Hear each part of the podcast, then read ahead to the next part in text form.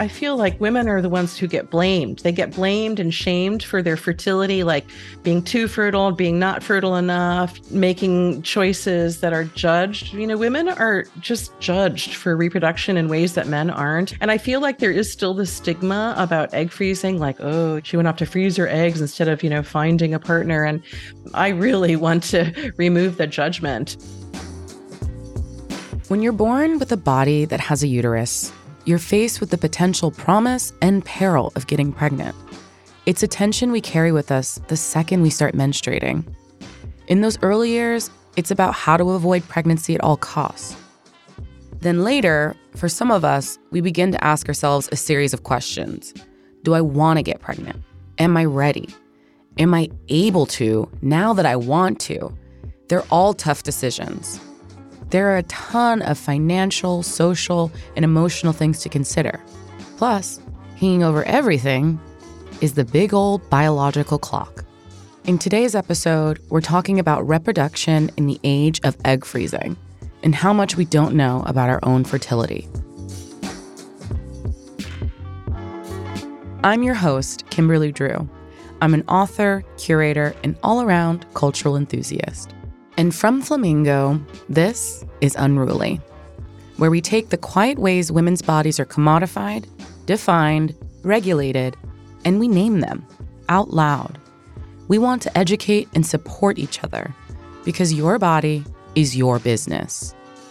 This is episode four To Freeze or Not to Freeze High Tech Fertility. Today, I'm joined by Marcia Inhorn, an anthropologist and professor at Yale whose book, Motherhood on Ice The Mating Gap and Why Women Freeze Their Eggs, explores the misconceptions, struggles, and triumphs of women delaying motherhood. So, welcome to Unruly. Oh, thank you. I'm so happy to be here. We are truly so honored. So, let's get right into it. What is the history of egg freezing? When was it invented? What were the intentions? Let's just start with a briefer for anybody who might not be familiar. Yeah. Interestingly, since the beginning of in vitro fertilization back in 1978, there was a lot of interest in freezing the eggs and sperm and embryos. And sperm freezing was easily achieved actually since about the 1950s or 1960s. Embryo freezing has been possible since the 1980s, almost since the beginning of IVF. But it was really difficult to freeze the human egg. And why is that? The human egg is the largest cell in the body and it is watery. And in the sort of old, slow process of freezing, it didn't freeze well. It would sort of crystallize. There was chromosomal damage. So it was difficult to achieve. And then a new form of fast freezing called vitrification came about in the aughts, basically since the new millennium. And it worked. It worked to finally freeze eggs with this very fast flash freezing method. And sort of the original intention, I guess, clinically was for young women facing dire medical issues, especially young women with cancer who were going to have to go through chemotherapy and radiation and so on, which has the potential to really make a person sterile. I mean, it can damage a, a young person's fertility. And so the first kind of application was really for what's now called medical egg freezing. But it was realized that there was a wider potential application for healthy women who didn't need to do this medically, but were concerned about their own fertility and perhaps were getting into their 30s and worried about what we would call age related fertility decline. So by the year 2012, the American Society for Reproductive Medicine lifted the experimental you know label and really allowed it to be used for both medical and what's now called non-medical or elective egg freezing. So we're 10 years on you know it's been sort of a decade of egg freezing for you know otherwise healthy women. And it's been a burgeoning i mean really every year more and more people are going to have this procedure this new technology undertaken not only in the united states but really increasingly around the world you mentioned the term medical freezing, and there was this important transition that happened. And of course, there comes all of these other classifications of how people accessed it. But I wonder if you could talk about this turning point with a bit more depth. How and when did this reach the larger market, what were some of the things that happened as this dispersal happened? Right. So it was October 19th, 2012 the American Society for Reproductive Medicine, which is basically the professional society for clinicians in the world of IVF, lifted the experimental label saying that it is okay for egg freezing now to be practiced in IVF clinics around the country at this point in time.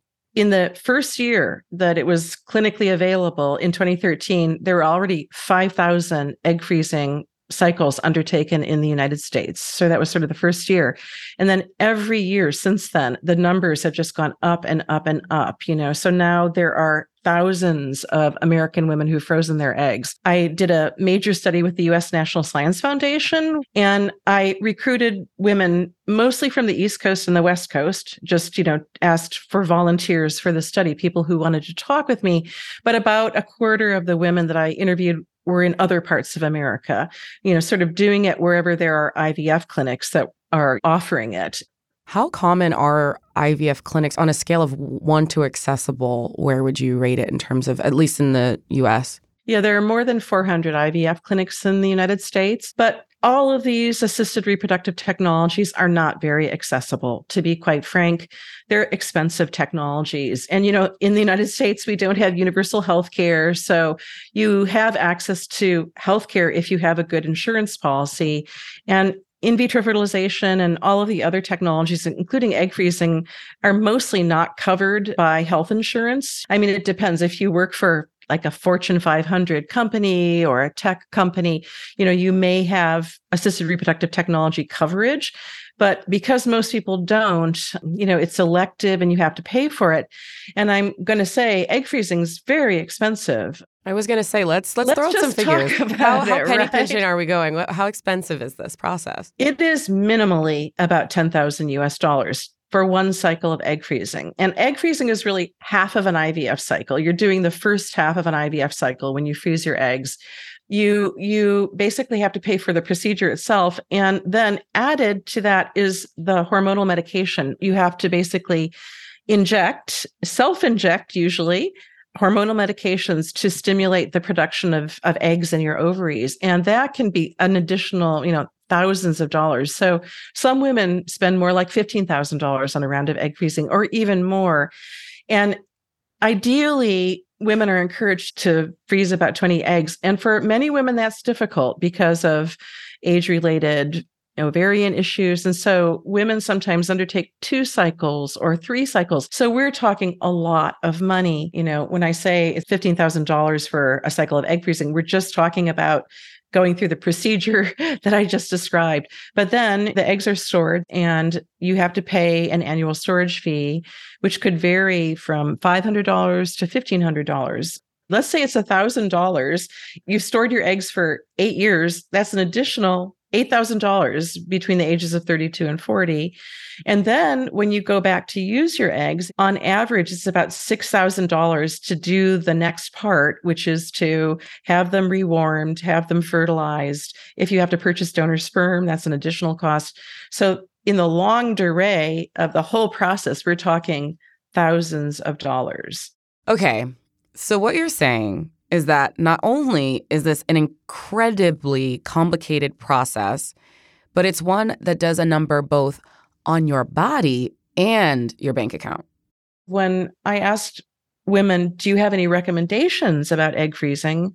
The number one recommendation is, you know, something needs to be done about the cost of this, or there needs to be health insurance coverage for this, as there often is for IVF if you're married, mm-hmm, which was mm-hmm. another issue. Women, single women felt that there was a certain level of discrimination that, you know, they worked for a company that covered infertility diagnosis and treatment for married employees, but as a single woman employee, there was no coverage for the egg freezing. And actually, also, they said it's not only just single women, it's lesbian single women or lesbian partnered women who can't say that they've had one year of unprotected intercourse, you know, trying to conceive with a man. Right.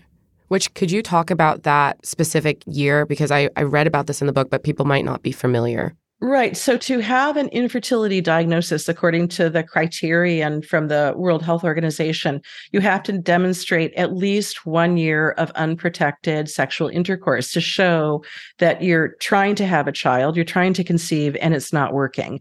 And that's sort of how infertility is defined, right? That you've tried for at least a year and nothing's happening. You haven't been able to conceive. And therefore, you then have an infertility diagnosis that then allows you to, you know, go forward with whatever the technology, the most common one being in vitro fertilization.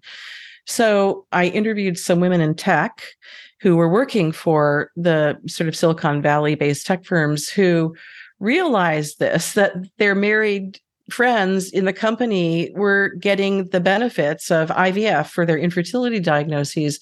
But these were single women who were very concerned in their mid 30s about their own declining fertility. And so egg freezing was there this is sort of before the companies were paying for it and they went to their you know human resources people and said you know i am worried about age related fertility decline. I don't want to be infertile. I want to prevent my own future infertility by freezing my eggs. Can i get it covered? And they were shocked to learn that no you know you're single. They were asked questions like well are you having sex unprotected sex with your partner? And it felt very bad right? Like mm-hmm, this isn't really mm-hmm. fair just because I'm not married. I don't get the same benefits. So I learned a lot about, in the sense, women felt there were these injustices and, you know, something needs to be done about the cost or at least to have some at least partial insurance coverage for this procedure because it it is about sort of protecting or trying to protect one's fertility and one's reproduction and one's autonomy, right? Like you are not able to make these decisions if these restrictions exist, and especially under these very clear double standards. Yes, exactly. And there were some really powerful feminist voices, women that I talked to in my study, who were saying, you know, this is about reproductive choice, this is about reproductive justice, this is about reproductive rights, this is about reproductive autonomy, all the things that women in this country should have. But we see often these these things being eclipsed in all sorts of ways. And I guess we could say that this is one of them. And some clinics, uh, you know, realizing that not everyone can pay a lump sum of $15,000 cash, have different schemes to help put people on payment plans or to give discounts. Some clinics do give income based discounts to women. So there are certain ways that clinics are trying to help in some cases but you know this is a real inequity that really prevents a lot of women who might want to use this technology from ever attempting to access it and that's really unjust and unfair I mean, because these questions always come as part of a larger ecosystem. They're not uh, in a container, they're all a part of the ways in which women feel judged, feel limited in their options, and um, in many ways how our bodies are viewed both socially and medically, right?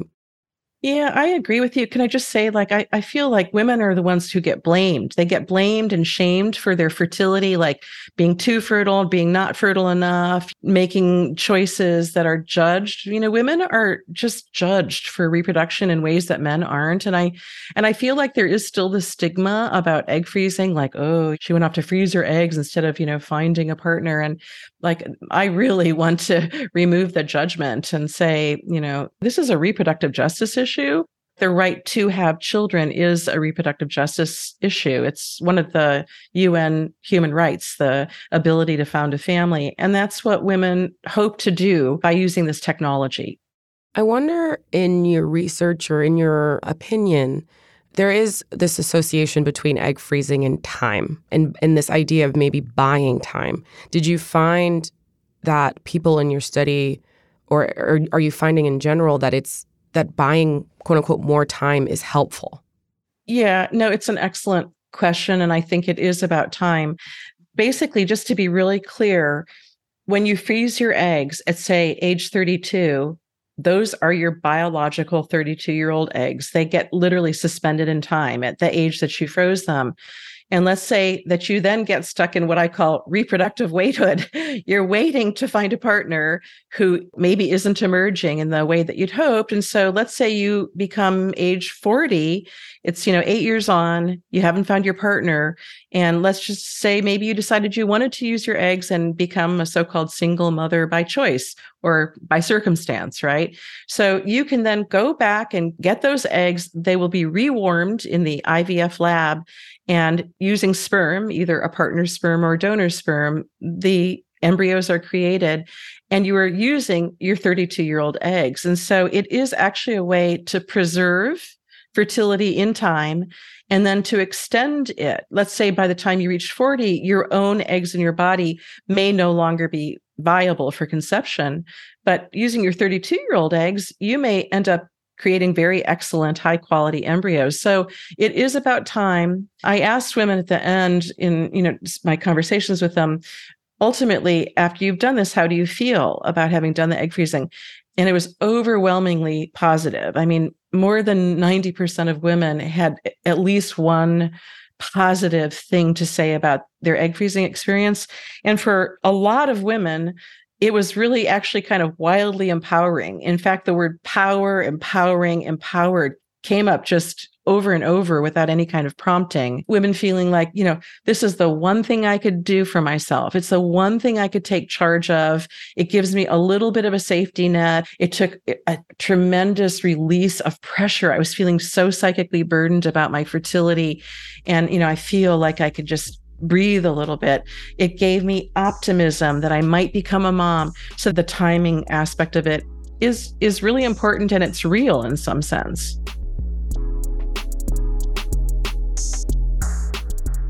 We're going to hear about the reasons why women are choosing to freeze their eggs in just a moment. Normally, this is where you hear an ad, and honestly, maybe you'd skip through it. But instead, we've got a story from a nonprofit that supports women's bodily autonomy and mental health. It's one of the organizations that Flamingo donates to as part of their mission to keep your body in mind.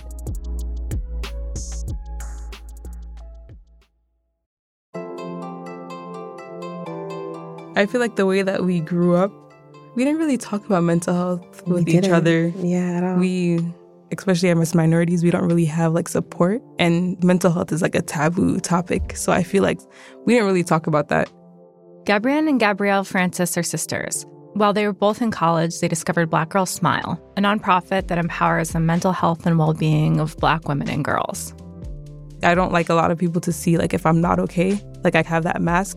Everybody was okay to kind of like take that mask off. And so just to hear like other girls talk about what was going on, and I was like, oh wow, like it's okay for me to open up about how I feel.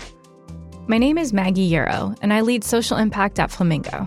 We set aside 1% of our sales for organizations like Black Girl Smile. Gabrielle and Gabrielle both got involved with the program during the pandemic. At first, the events would be on Zoom because, you know, COVID. And so it would always start with an icebreaker and they would ask questions about like how you felt or like your experiences and things like that. I think the first session, I was mute. Like I didn't say anything, my camera was off. But like watching the warmth of the facilitator and like how open and honest she was, I think that's what made me want to stay. Black Girl Smile's programs and workshops cover everything from suicide prevention and coaching to financial support for therapy. Gabrielle remembers learning tapping, a stress reduction technique. You literally just use like one finger and you tap certain parts of your body. So a lot of the times we store traumas in certain parts of our body. And so it brought awareness and allowed us to kind of like release. Meanwhile, Gabrielle connected with other young women pursuing a career in social work. Black social workers would gather together. It was very supportive and just being around people who were like me and like they understand the background culturally and how like it affects you now. And whether that be like if you're first generation or you're like biracial, like Black American or Caribbean. Yeah. I feel like they had a huge variety of different types of people. They've even seen the payoff for their 11 year old sister, Kelsey. So she's actually too young to be in Black Girl Smile because they start at 13. But overall, we've just been able to kind of teach her different things that we've learned. Even if like we're on a session or something and she was with me, she used to sit on it with me. So I feel like even if she's not there, she's kind of there. And Gabrielle has taken what she's learned at Black Girl Smile to her work at a youth detention center. One time I asked one of the boys, I was like, Do you think that you're a bad kid? And he said, Yes. I said, No, I don't think you're a bad kid. I think you're just a kid who makes bad decisions. I kind of go around with that motto whenever I encounter the youth that we have, um, especially the females. Every time I see them, I'll be like, Oh, like, your hair looks nice. You look nice. Just like kind of like giving them compliments so that they know that even if they're in this situation, they're still supported and they, they're still like kids. To learn more, you can visit blackgirlsmile.org.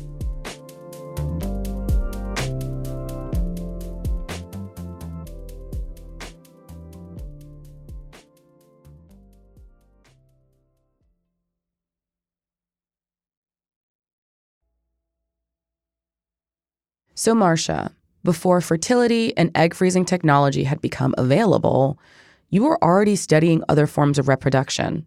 Could you say more about that?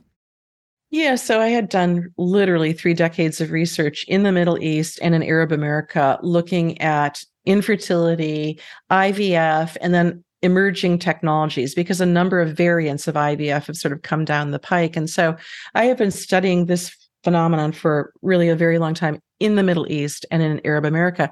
But at Yale in the year 2012, when the new technology egg freezing was coming about, my very good colleague at the time, who was directing the Yale Fertility Center, said, You know, there's this new technology and we should figure out who who's going to use it who are the kinds of people who are going to turn to egg freezing it was his suggestion you know so he launched this big study interviewed 150 women i would say 36 of them were women who were medically egg freezing but the majority volunteered because they were doing it for elective reasons. They were healthy women.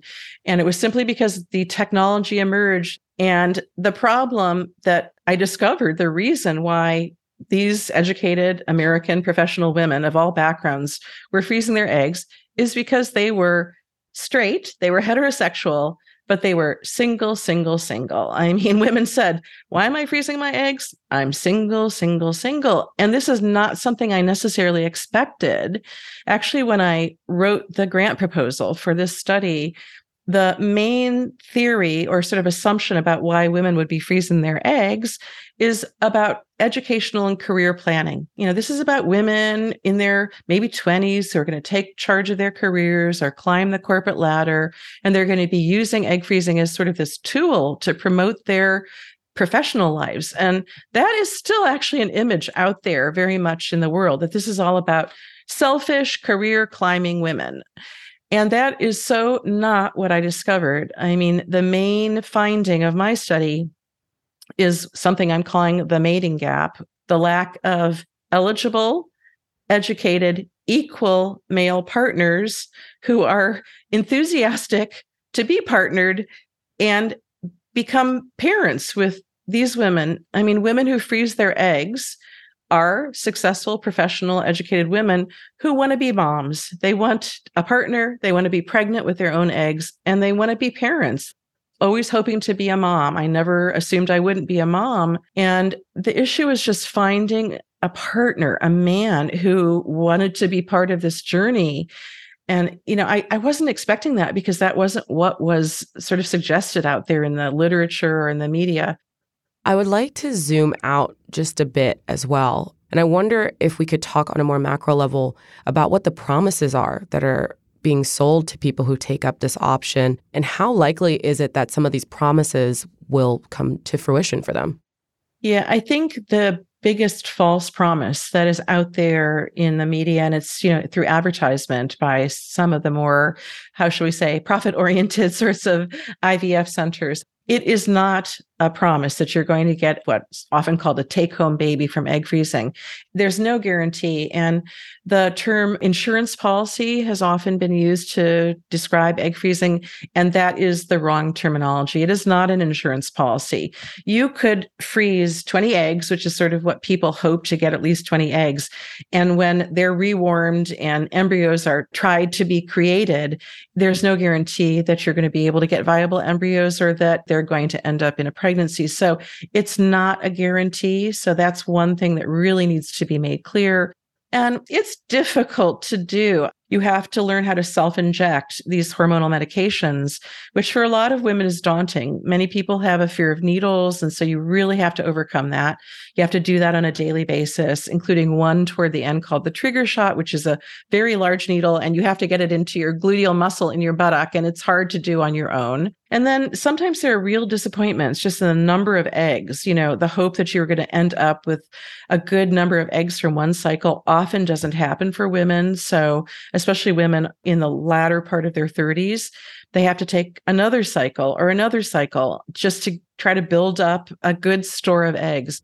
I know that your research focuses on a lot of the world and that you've done extensive research in the Middle East how do conversations around fertility, infertility, and egg freezing vary across cultures? Yes. So honestly, most of my career, I'm an anthropologist and I'm a specialist in the Middle East. I've worked in a number of different Middle Eastern countries. And I really started there focusing on the sort of social suffering of women facing infertility in a part of the world where 90% of people will marry. And it is a very pronatalist part of the world where people really want to have children. It's just expected. It's almost like mandatory to become a mother and a father. So that's a lot of pressure and it has its own issues when you're in a place where you're really expected to be fertile. And if you can't, it's very difficult. Having said that, people in the Middle East really want to have children, including men. Men really want to become fathers. Most men want to be married. And if they're not married, it's often because of economic and, you know, political economic conditions. But men value marriage and family life and, and really want to be dads to children. And it's just a very different cultural vibe. I am a person who is in network with many people who are on their childbearing, caregiving journeys. And I wonder if we could talk a bit about how people in the universe of those people might best support them. What are some of the solutions that you've found or that you might have heard or, or, things that worked well for people as they were considering egg freezing or also in the process of doing this work? Yeah. So, first of all, I have to say, I found that egg freezing involved this network of support, just doing the egg freezing itself. And there were these wonderful sort of friend groups where often like one woman decided to do it. And then she became like, I called her the egg freezing bellwether for the rest of her group. And so you got these little communities of women friends who were sort of doing it. One started it and then they kind of did it, sometimes did it together and decided, look at if we don't find partners, we're just going to support each other. And so I had some very good examples of women who were basically living close to each other in proximity and be, being the support group. And a couple of those women, actually three women in one group, all had children, you know, without a partner, but we're helping each other. And so I think, you know, people can help women on that journey, especially if they need some support. Women in friend groups. Sisters often were a huge factor for women who had sisters. They were often very lucky and feeling close to their sisters and talking about sharing eggs with each other. So, yeah, there was a lot of different kinds of support from different kinds of people. I spend so much time having fertility conversations, childbearing conversations. I am brave to say I'm 33 years old and it is the constant hum of my life. What kinds of conversations should we be having in relationship to these options made available? What I learned is that women in this country are routinely put on hormonal contraceptives, often in their adolescence, for reasons that don't have to do with pregnancy prevention, but menstrual regulation or dermatological issues, you know, preventing acne and so on.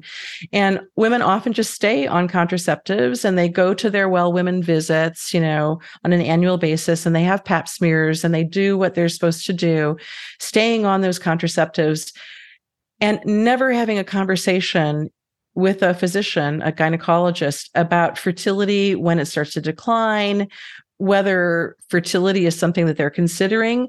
Women said gosh i've really been you know very routine. I i've tried to be good. I go annually. I try to be a, a very good gynecological patient. And now I'm 33 years old. I never had a single conversation with a, a, doctor about whether I wanted to have children, whether I should go off contraception. So there was this feeling that clinicians weren't having these conversations with women. And there was also this feeling that women had that they'd had a lot of sex education since actually sometimes elementary school, often about pregnancy prevention and STIs. But the fertility conversations about like when does fertility start to decline, women had never had those conversations, including women who had gone to women's colleges. They said, you know, we talked about everything. We were like so open and nothing was, you know, taboo. We talked about everything, but we never talked about fertility. Like, should we think about our fertility? So I called this fertility benightedness, people just in the dark about their fertility. And, you know, very educated women who felt that they just didn't have enough information. And I think a lot of American women really don't know when fertility starts to decline, which is around age 32. But there's something called the fertility cliff, a real decline in fertility at around age 37. And so most women don't know that. It is funny. I am a proud Smithie and can also confirm that I learned how to build my own credit. I learned how to do all of these other tools of empowerment, but I cannot think of a single time where I talked about fertility, fertility windows. There have been so many cautionary tales about what it means to take these next steps in your life or even the overall divestment from men but uh, the the conversation about fertility and, and and these and the like not so much people should have the right not to have children. People should have the right not to partner. You know, there are people who are just single at heart. You know, I have a, a niece who's that way, and people have the right to make these decisions and choices about parenting, as you're saying. But when you know that you want to do that, you know that you want to be a parent, you do you need to know about your own biology and you need to know about your fertility. And fertility testing is not routine, it's not routinely done in the sort of well woman gynecological visit. So it's just something that we need to be thinking a lot more about. And we need to have ways to convey that information in ways that don't scare women, but inform them. Better education on fertility is needed. I think that that's the perfect place to wrap this. I appreciate the generosity of this information and the accessibility of how you described it. Oh, well, great. Thank you. It's been my pleasure and lovely to meet you this way. The looming pressure of a biological clock is just a fact of the body. We can't escape it. In a perfect world, technologies like egg freezing could help everyone achieve a certain reproductive freedom from that clock. But even that is no guarantee. And it's a big risk, both to the body and the wallet. What we can do is make conversations about fertility an ongoing practice with our physicians. And while we're at it, we can push for a culture where definitions of family and family planning are redefined, where the decision to become a parent doesn't rest on the availability of a partner. Then, maybe, we'd have a generation of parents that are a bit, well, unruly. I'm Kimberly Drew. For more information about today's guests, a transcript of the episode, and more resources, visit shopflamingo.com slash unruly podcast. Unruly is a podcast created by Anna Wesh and produced by Pineapple Street Studios in collaboration with Flamingo. Our associate producer is Maria Lexa Kavanaugh. Our lead producer is Natalie Brennan. Our mid episode profiles are produced by Sophie Bridges. Our managing producer is Camila Kashani. Our editor is Darby Maloney. Our head of sound and engineering is Raj Makhija. Our senior audio engineers are Pedro Alvira and Marina Paiz. This episode was mixed by Davey Sumner. Our assistant audio engineers are Jade Brooks and Sharon Bardalis, who also gave scoring assistance. Our executive producers are J.N. Barry and Augie Ashagre. Our music is from Epidemic Sound. I'm your host, Kimberly Drew. More next week.